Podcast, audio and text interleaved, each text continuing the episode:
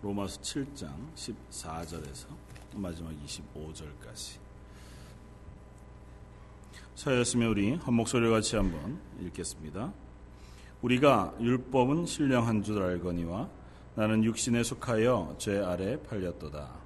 내가 행하는 것을 내가 알지 못하노니 곧 내가 원하는 것은 행하지 아니하고 도리어 미워하는 것을 행함이라. 만일 내가 원하지 아니하는 그것을 행하면 내가 이로써 율법이 선한 것을 시인하노니 이제는 그것을 행하는 자가 내가 아니요 내 속에 거하는 죄니라. 내 속 곧 내 육신에 선한 것이 거하지 아니하는 줄을 아노니 원함은 내게 있으나 선을 행하는 것은 없노라.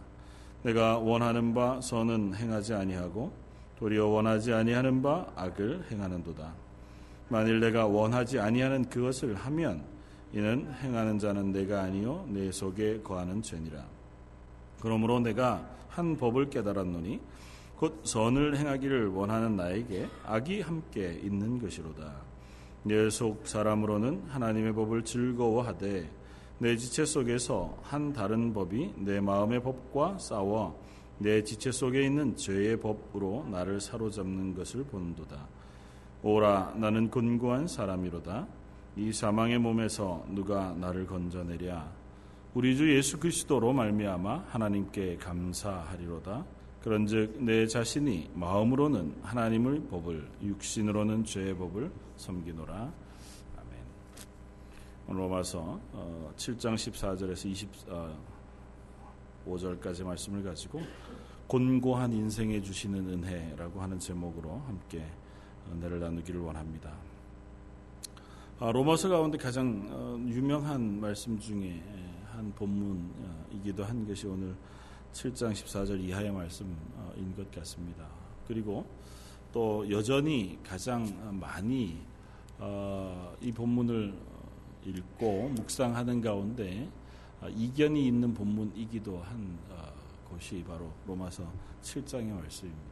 뭐 다른 것은 아니지만 이제 본문을 설교하고 혹은 어, 주석하거나 아니면 어, 설명하는 사람의 입장에서는 대단히 중요한 문제인 것이 어, 로마서 7장에서 사도 바울이 기술하고 있는 이 나는 과연 구원 받았냐 아니면 구원 받기 전이냐고 하는 것에 대한 의문입니다. 뭐 사도 바울이 여기까지 구원 안 받고 그 다음 구원 받았다 그 얘기를 하는 것은 아니고요. 사도 바울이 구원 받기 전인 상태의 사람의 상태를 설명하고 있는 거냐 아니면 구원 받았음에도 불구하고 여전히 하나님의 은혜 가운데 완전하게 온전하게 살아가지 못하는 어, 성도로서의 그 어, 자괴감 혹은 성도임에도 불구하고 여전히 어려움 가운데 어, 있는 자기의 모습을 고백하고 있는 것이냐고 하는 부분 때문에 여전히 논란이 있습니다. 그리고 그건 사실은 명확하게 뭐라고 얘기하기가 참 어려운 것이 어, 사도 바울이 애매하게 썼어요. 이 7장의 내용 자체를 굉장히 애매하게 썼습니다. 뭐 단정적으로 뭐 이렇게만 해도 우리가 어, 고민할 만합니다. 그건 뭐냐 하면 23절 내 지체 속에 한 다른 법이 내 마음의 법과 싸워 내 지체 속에 있는 죄의 법으로 나를 사로잡는 것을 본다고 하는 이 고백. 어, 과연 구원받은 그리스도인이라고 한다면 이런 고백을 완전하게 할 수 있겠느냐는 거죠. 물론 이제 상징으로는 쓸 수 있을 겁니다. 내가 완전히 죄의 법 아래 앞에 6장에 실컷 계속해서 우리의 죄의 종로로 타던 데서 건짐을 받아 의의 종로로 타는 은혜의 종로로 타는 데로 옮겨졌다고 설명했던 사도 바울이 다시 내가 죄법 아래로 끌려가는 것을 본다고 고백한다면 구원받은 사람이 죄의 법에 끌려갔다가 은혜의 법 아래로 갔다가 죄의 법으로 끌려갔다 이렇게 왕복하는 것처럼 설명되어지는 것으로 이해합니다. 그런데 그럴 수는 없지 않겠습니까? 우리가 6장에 혹은 로마서 전체의 말씀을 비추어 보면 구원받은 그리스도인이 다시 완전히 죄의 종로로 타는 대로 갈 수는 없습니다. 그런데도 불구하고 이 7장 23절은 어, 그렇게 쓰고 있단 말이죠.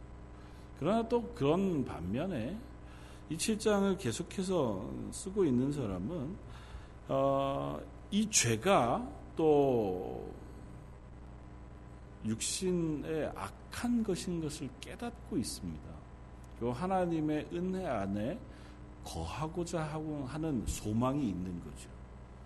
율법이 선한 줄, 하나님의 말씀이 선한 줄도 알고 그것을 지키기 위해서 애쓰고자 하는 애씀도 있습니다. 근데 그것이 구원받지 않은 상태인 사람에게 있을 수 있느냐고 물으면 그것도 그럴 수 없다. 그 밖에는 대답할 수 없습니다.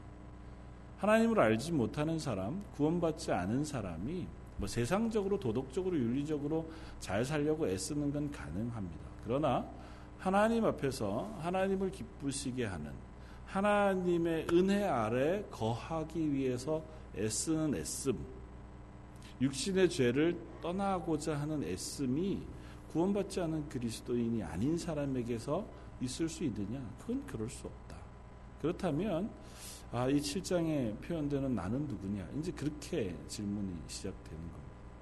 근데 어, 그런 뭐 복잡한 설명들을 다 뒤로 하고 이렇게 단순화해서 어, 우리가 7장의 말씀을 한번 어, 묵상하면 좋겠다 생각하는 것은 이 7장 전체가 율법에 대한 이야기를 하고 있습니다. 7장 전체가 율법이 선하냐, 뭐 악하냐, 하나님이 율법을 주신 그것이 오히려 어, 우리로 하여금 내가 죄인인 것을 더 드러나게 하고 그것 때문에 내가 죄인인 것을 더 발견하게 한다면 율법은 아무 의미 없는 것이냐고 하는 것을 설명하고 있단 말이죠. 근데 그렇지는 않다.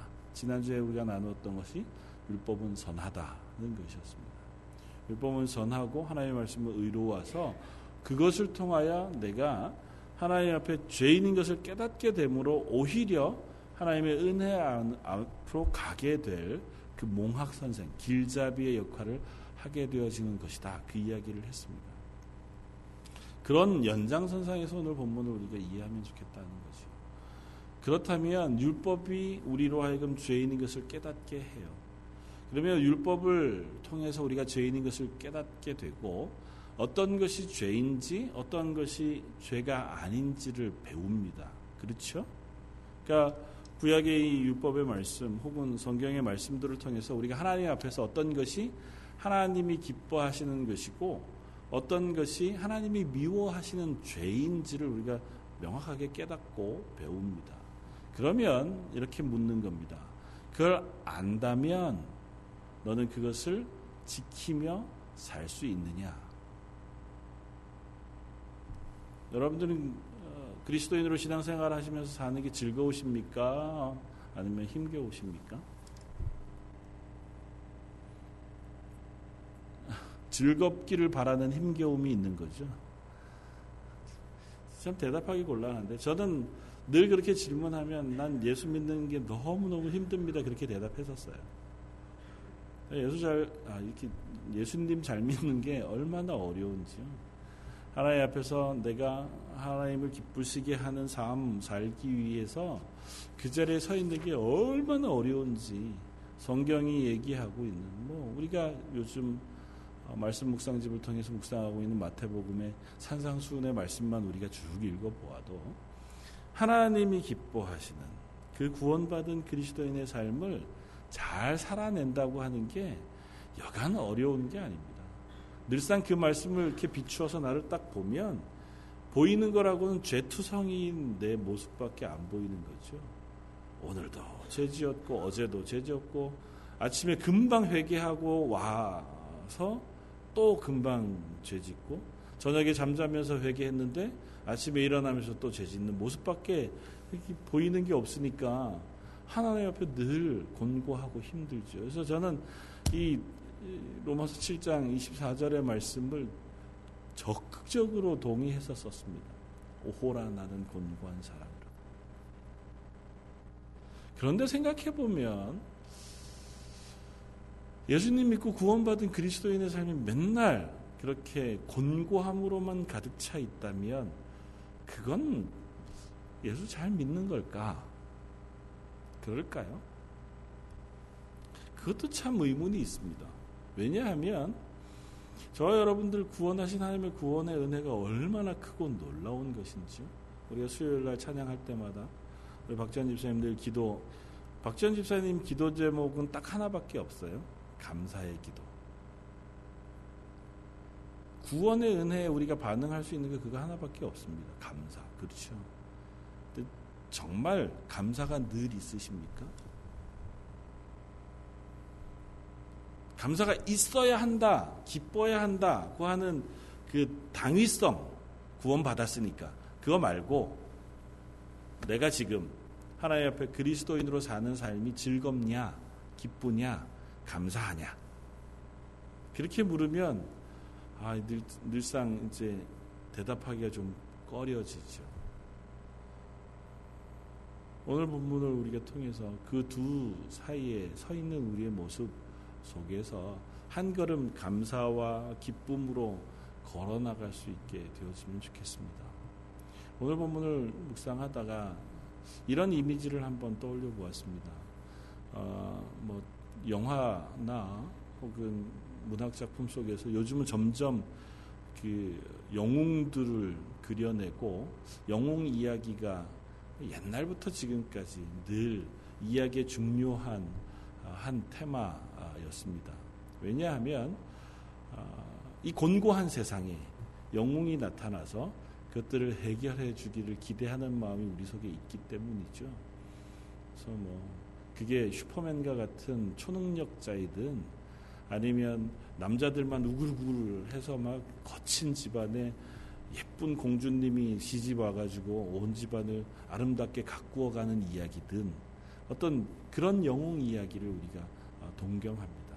그러면서 우리 속에도 그런 어, 경험이 있기를 기대하는 거죠. 어, 축하드리는 것은 저와 여러분들에게 이미 그런 경험이 있습니다.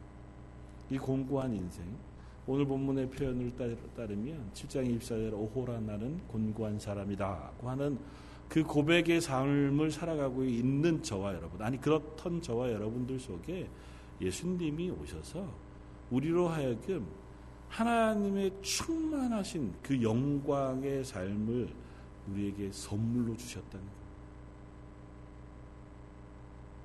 그건 이미 주어진 겁니다.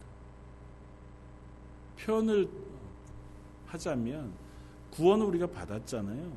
구원 받은 그때부터 어, 구원 다음 성화 그리고 다음 영화 뭐 이렇게 어, 변해가는 우리의 삶의 구원의 서정이라는 것이 있습니다. 우리가 구원 받으면 구원의 확신이 끝나면 그 다음에 우리의 삶이 성화의 단계를 밟아가는 걸까요? 성화의 단계를 하나씩 하나씩 다 밟아가고 나면 그 끝 부분에 하나님의 영화로운 수준으로 우리가 변화되는 것을 경험하게 될까요? 그건 사실은 뭐라고 얘기하기 참 어렵습니다. 그러나 딱 하나 분명하게 얘기하고 할 수 있는 것은 구원받은 그 시점에 하나님은 우리에게 성화와 영화를 이미 약속하셨다는 겁니다.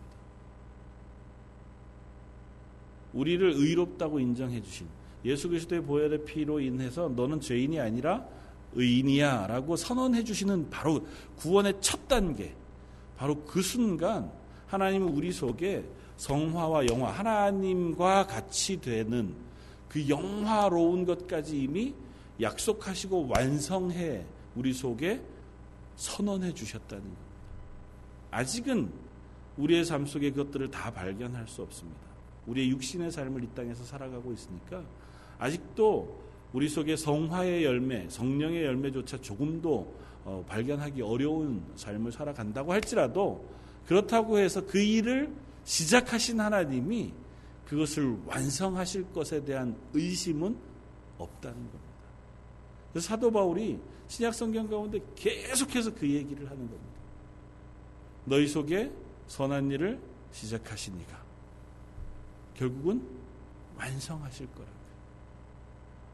우리를 하나님의 영화로운 자리까지 변화시키실 거라고요.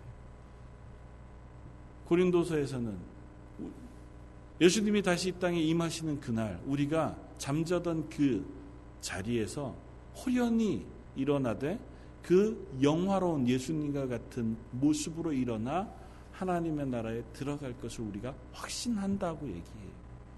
그건 다 누가 하는 겁니까? 하나님이 우리에게 주시는 거라는 거죠. 그런데 자꾸 우리는 그 확신과 선언, 그것을 알고 있음에도 불구하고 지금 현실의 발목이 붙잡혀 있는 거죠.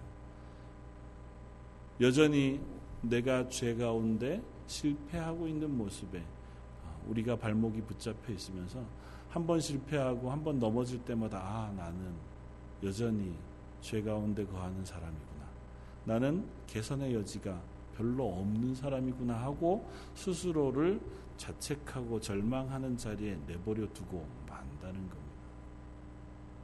오늘 본문은 그런 의미에서 이렇게 읽히면 좋겠습니다. 율법을 통해서 우리가 죄가 무엇인지 압니다. 그리고 율법을 통해서 내가 어떻게 하면 하나님의 어, 기뻐하시는 그리스도인의 삶을 살아가야 할지도 배울 수 있습니다. 그러나 문제는 우리가 율법만으로는 그것을 완성할 수 있는 수준에 이를 수 없다는 겁니다. 우리가 무엇이 죄인지 안다고 해서 죄를 짓지 않을 수 있는 능력이 우리 속에 있느냐? 그렇지 않다는 겁니다. 마치 구약의 이스라엘 백성들에게 하나님이 하나님의 말씀을 주셨습니다. 이스라엘 백성이 하나님의 백성으로 복받을 수 있는 길을 주신 거예요. 그 길을 다 세세하게 제시해 주셨습니다. 이것은 해라, 이것은 하지 마라. 613가지. 그토록 많은 것들을 세세하게 알려주시면서 이것들을 너희가 지켜 행하면 뭐라고요? 들어가도 복을 받고 나가도 복을 받고 너희가 모든 곳에서 복을 받을 것이라고 그랬는데 우리가 아는 구약의 이스라엘 백성은 어떻게 해요? 다 죽었습니다. 복 받지 않고 반대로 그걸 어겨서 저주를 받습니다. 그걸 알아도 우리는 그것을 지킬 만한 실력이나 능력이 없다는 겁니다. 그것이 이 로마서 7장에서 말하고 싶어 하는 거예요. 율법은 선해요. 하나님의 말씀 분명히 선합니다. 그리고 그 말씀을 통해서 우리가 하나님이 기뻐하시는 삶이 무엇인지도 깨달을 수 있어요. 그러나 그 법을 가지고 내가 열심히 그 법을 지키고자 고 애쓴다고 해도 내가 그 법을 이루어 하나님의 은혜 가운데 하나님의 영화로운 그 놀라운 자리까지 나아가고자 해서 노력하고 애쓴다고 해도 결국은 뭐를 발견하냐면 내 속에 내 속사람으로는 하나님의 법을 즐거워하지만 내 지체 속에 다른 한 법이 내 마음의 법과 싸워서 내 지체 속에 있는 죄의 법으로 나를 사로잡아 가는 것밖에는 보지 못한다는 겁니다. 그래서 탄식하는 거죠. 오호라 나는 권고한 사람입니다. 이 사망의 몸에서 누가 나를 건져낼까? 고 하는 고백밖에는 할 수 없다는 겁니다. 그러면 도대체 이 이야기를 왜 쓰느냐는 겁니다. 율법이 선해요. 선한데도 불구하고 그 선한 율법을 가지고도 도무지 우리가 그 선한 삶을 살아갈 수도 없고 그것을 아는데도 불구하고 그것을 지킬 수 없다면 그렇다면 이 7장의 말씀은 왜 우리에게 쓰고 있는 겁니까? 8장 때문에 쓰고 있는. 로마서 8장은 처음부터 끝까지 성령의 내주하심에 대했습니다. 성령이 우리 속에서 역사하시는 것에 대해서 써요. 성령이 그리스도를 그리스도인을 어떻게 그리스도인으로 세워가고 있는가에 대해서 씁니다. 그래서 8장은 어떻게 보면 성령으로 가득 차 있는 장입니다. 다시 말하면 구원받은 그리스도인을 그리스도인으로 살게 하는 것, 구원받은 그리스도인을 구원받게 하는 것, 그 구원을 완성하는 것, 그 구원을 완성하여 하나님의 영화로운 자리까지 가게 하는 것은 전적으로 성령의 은혜로 되어진다. 저 여러분들이 하나님의 구원받은 백성이기에 우리 속에서 역사하시는 성령을 의지해서 우리가 성화의 발걸음을 걸어가는 거고 그것에 의지해 하나님의 영화로운 자리까지 나아갈 수 있는 은혜를 입었다고 하는 사실을 사도 바울이 이야기하고 싶은 겁니다. 저 여러분들은 하나님의 자녀들입니다. 하나님의 구원받은 그리스도인들입니다. 죄로부터 건져져 하나님의 은혜 안으로 옮겨져 왔습니다.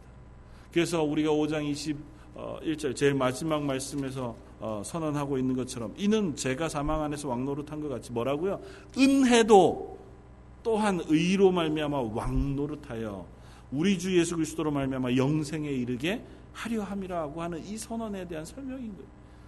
은혜가 우리에게 왕노릇 하도록 하나님께서 하셨다는 겁니다.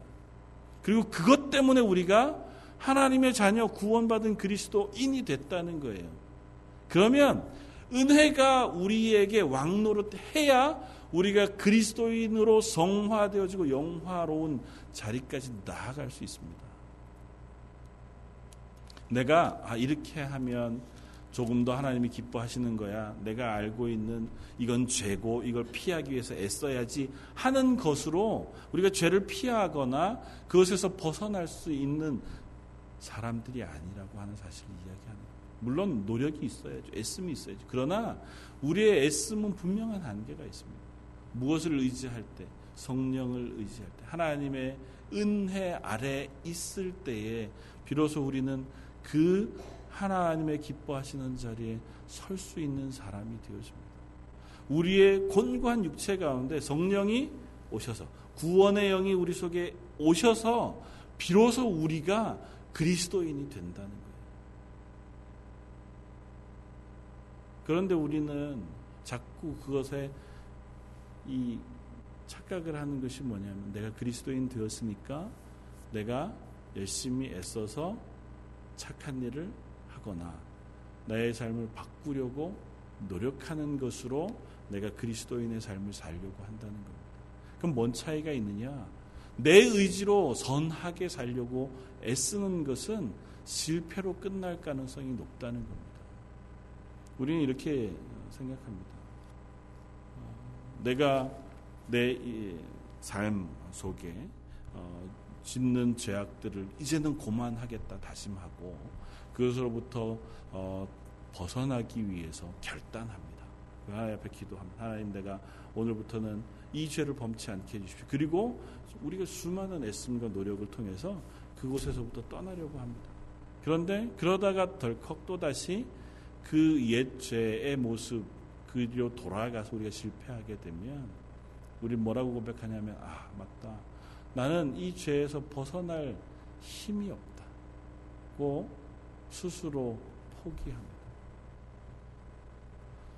그럴 때에 여기에서 사도 바울의 표현을 빌리면 포기하지 말기를 요청하는 겁니다. 그건 이 죄가 너무너무 강해서 너희로 하여금 실패하게 하는 것이 아니라 너희가 죄를 포기하지 않고 있는 것이라는 겁니다. 하나님의 은혜가 우리 속에 있어요. 그러면 하나님의 은혜 아래 내가 종노릇하는 하나님의 은혜가 내게 왕노릇하는 자리에 있기를 우리가 기뻐한다면 또 그 자리에 있, 있는 것이 확실하다면 우리는 죄를 미워해야 합니다. 그리고 미워하는 자리로 점점점 나아갈 수 있는 은혜가 우리 속에 있습니다. 그런데 그 은혜를 우리가 잊어버리면 우리 속에서 멀리 뭐 이렇게 표현하면 은혜가 뭐 멀어졌다 가까워졌다 그렇게 표현하기는 그렇지만 이제 옛 어른들의 표현을 따르면 은혜가 떨어지면 우리 속에 구원의 은혜가 떨어지면 구원의 은혜가 우리 속에 희미해지면 우리는 내 의지만 가지고 그리스도인이 되려고 노력한다는 거예요. 그래서 실패합니다. 실패하고는 좌절하고 실패하고는 그것 때문에 나는 어쩔 수 없는 죄인이라고 하는 그 자리로 그냥 나를 내려놓고 마는 거죠. 그리고는 노력하지 않습니다. 내버려둬. 난 어쩔 수 없어. 나는 원래 그래. 나는 그럴 수밖에 없는 거예요. 그렇지 않습니다. 실패할 수 있죠. 그러나 우리는 거듭 그곳에서 다시 한 걸음 하나님의 은혜 안으로 돌아오도록 요청받은 사람들이라는 사실을 기억해야 합니다. 그리고 그때마다 먼저 선결해야 할 게 있습니다. 그건 뭐냐면 하나님의 은혜 아래 네가 있느냐고 하는 것을 확인해야 한다는. 우리가 하나님의 은혜 아래 있다면 하나님과 동행한다면 하나님의 그 구원하심의 은혜가 내 속에 넘쳐 어, 난다면 우리는 필경은 그 싸움을 승리할 수 있습니다. 왜냐하면 성령의 은혜가 그것을 이루어 가실 것이기 때문에 성경은 거듭거듭 그 이야기를 해요. 성령이 우리 속에서 선한 일을 이루실 것이라고 그것을 완성해 가실 것이라고 말씀합니다. 베드로 후서 1장을 한번 찾아보면 좋겠습니다.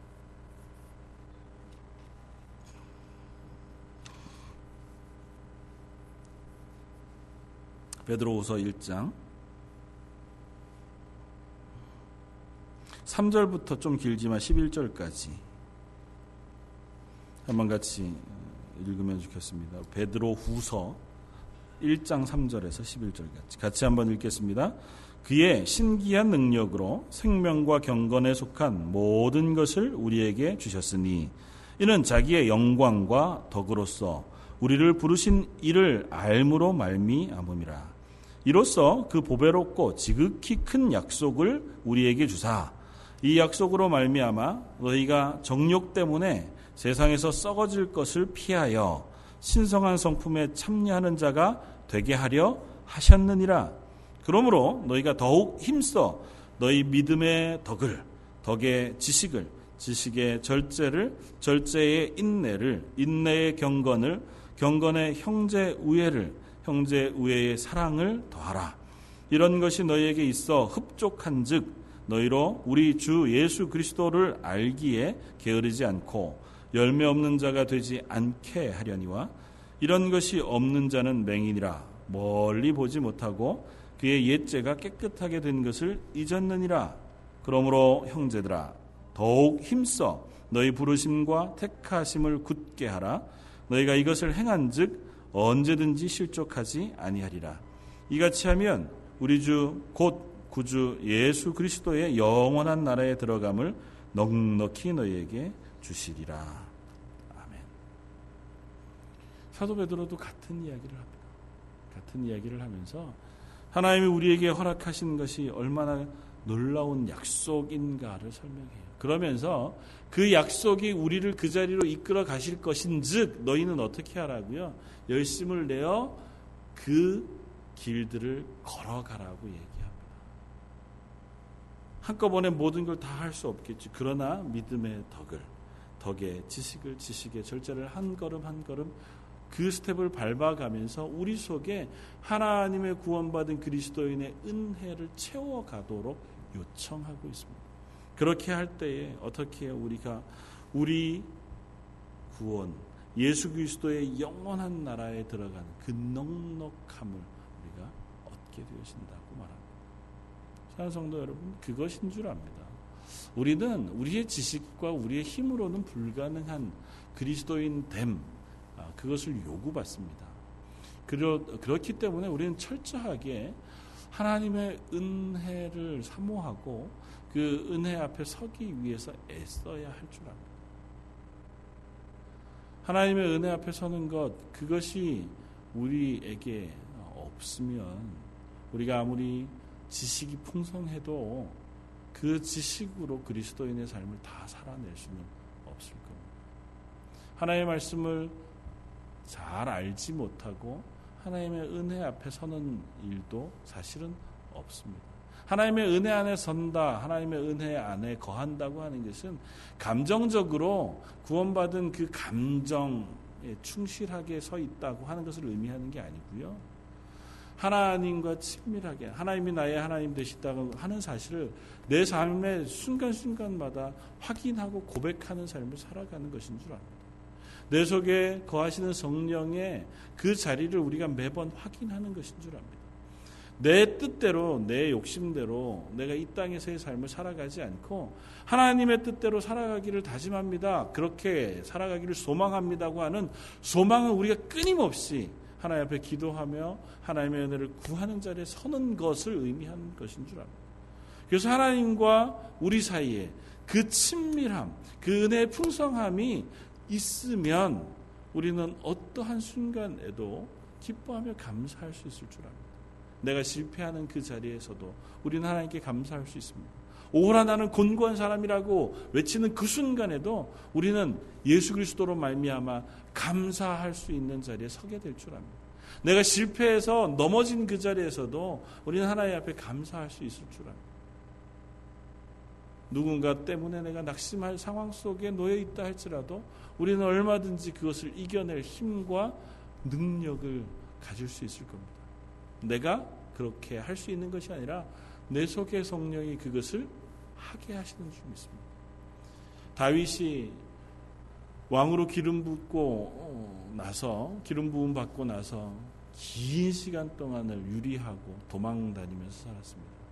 그럼에도 불구하고 그가 그 가운데 낙심하지 않을 수 있었던 이유는 그 가운데 성령이 부어졌기 때문에 그 하나님의 그 약속을 신실하게 순전하게 붙잡았기 때문인 줄 압니다.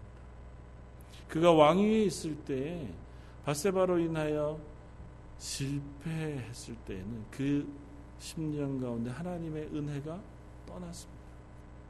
왕위에 있었고 다 가진 것 같은 그때에 그는 하나님의 은혜를 떠나 그 순간에 범죄하고 그것으로 인하여 절망 가운데 살 수밖에 없었습니다. 그리스도인은 그렇습니다. 우리가 하나님의 은혜 가운데 있느냐, 그렇지 않느냐, 그것이 우리를 하나님의 사람으로 기쁨 가운데 살아가느냐, 그렇지 않느냐를 판가름하게 되어질 줄 믿습니다. 기대하고 소망하기는 저 여러분들의 개인의 삶뿐만 아니라 우리 런던 제일장로교회 가운데 하나님의 은혜가 있기를 원합니다. 우리가 다 그냥 말 선하게 하고 다 착하게 살고 서로 사랑으로 풍성하고 그것이 하나님의 은혜로 되어지길 바란다는 거죠. 우리의 실력이 그것을 어, 만들어가는 것은 한계가 있습니다. 노력할 수 있습니다. 우린 전부 다 이성적인 사람이잖아요. 교회 안에서 비교적 서로를 참아낼 수 있습니다. 그리고 서로에게 선하게 이야기할 수 있습니다. 서로를 사랑할 수도 있고요. 내 것의 일부를 남에게 나누어 줄 수 있을 만한 그런 사람도 될 수 있을지는 모릅니다. 그러나 은혜가 없으면 그건 한계가 있다고요. 어느 수준까지는 되지만 그 다음이 되면 그것을 참아낼 수 없고 그것을 해낼 수 없는 사람이 우리 인간들이라고요. 그래서 하나님의 교회는 전적으로 은혜가 필요합니다. 은혜로 하나님이 성령으로 주시는 구원의 그 어, 허락해 주시는 은혜로 그것이 감당되어져야만 우리가 비로소 그것을 넘어갈 수 있습니다. 위에서 기도할 수 있고 사랑할 수 있고 참아낼 수 있고 감사할 수 있고 그럼에도 불구하고 내 마음이 낙심하여 절망하지 않을 수 있는 줄 압니다. 내 개인의 한 사람의 삶 그것만 해도 아 곤고한 인생을 살아가는 것이 우리들의 삶이잖아요. 이 땅 가운데 내 육신 하나, 우리 가정의 삶 하나만 건사해내는 것만으로도 우리는 얼마나 어려운지 모릅니다. 그것 가운데 그냥 정신 바짝 차리고 잘 살아가는 것만도 너무너무 어려운 우리가 삶을 살아가는지 모릅니다. 그런데 그 자리에서 성령의 이 열매들을 맺어가며 하나님 앞에 기뻐하고 감사한 하나님이 부르신 소명에 합당한 삶을 살아가기 위해선 은혜가 필요하지 않겠습니까? 하나님 우리에게 부으시는 은혜와 은사가 필요하지 않겠습니까? 하나님 우리에게 공급하시는 능력이 필요하지 않겠냐고요. 그렇다면 그 하나님의 공급하시는 은혜와 은사 능력을 위해서 우리가 기도해야 할 줄 압니다. 기도하고 은혜를 구해야 우리에게 그 은혜로 풍성해지는 그, 어, 그 기쁨이 있게 되어질 줄 믿습니다. 제발 부탁하기는 뭐 저를 향해서도 마찬가지죠.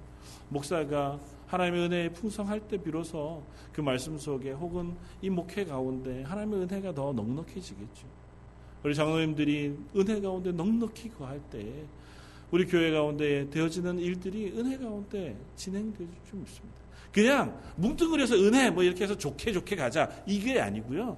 하나님이 주시는 기쁨, 하나님이 주시는 소명, 하나님으로부터 부어지는 그 은혜와 은사 그것이 저와 여러분들에게 풍성하길 바랍니다. 그것을 위해서 기도하는 저와 여러분들에게 제발 저의 삶 속에 하나님의 은혜가 있기 원합니다. 하나님의 은사가 부어지길 원합니다.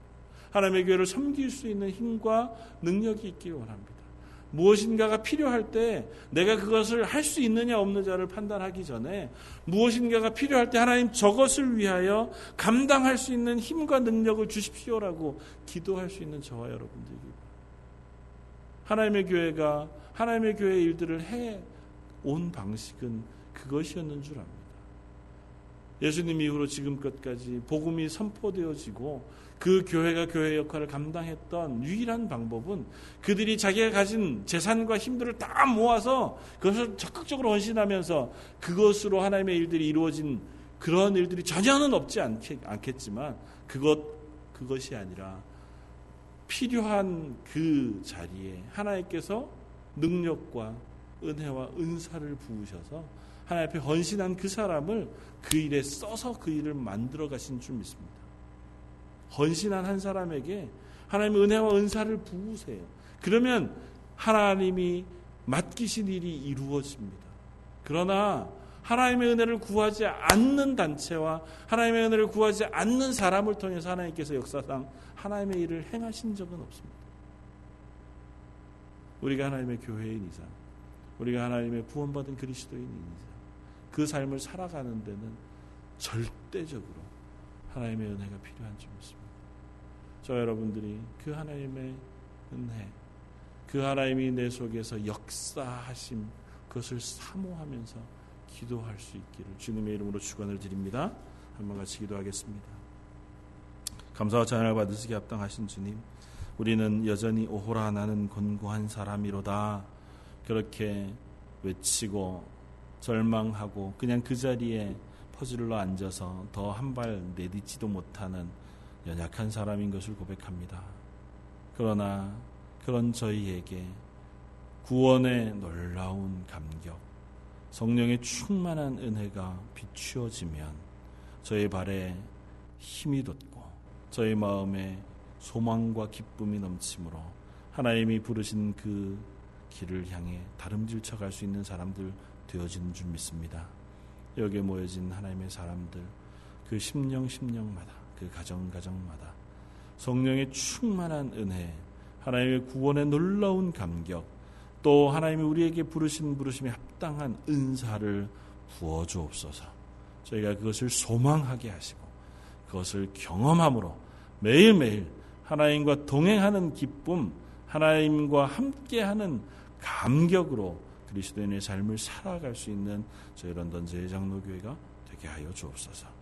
오늘 말씀 예수님 이름으로 기도드립니다. 아멘.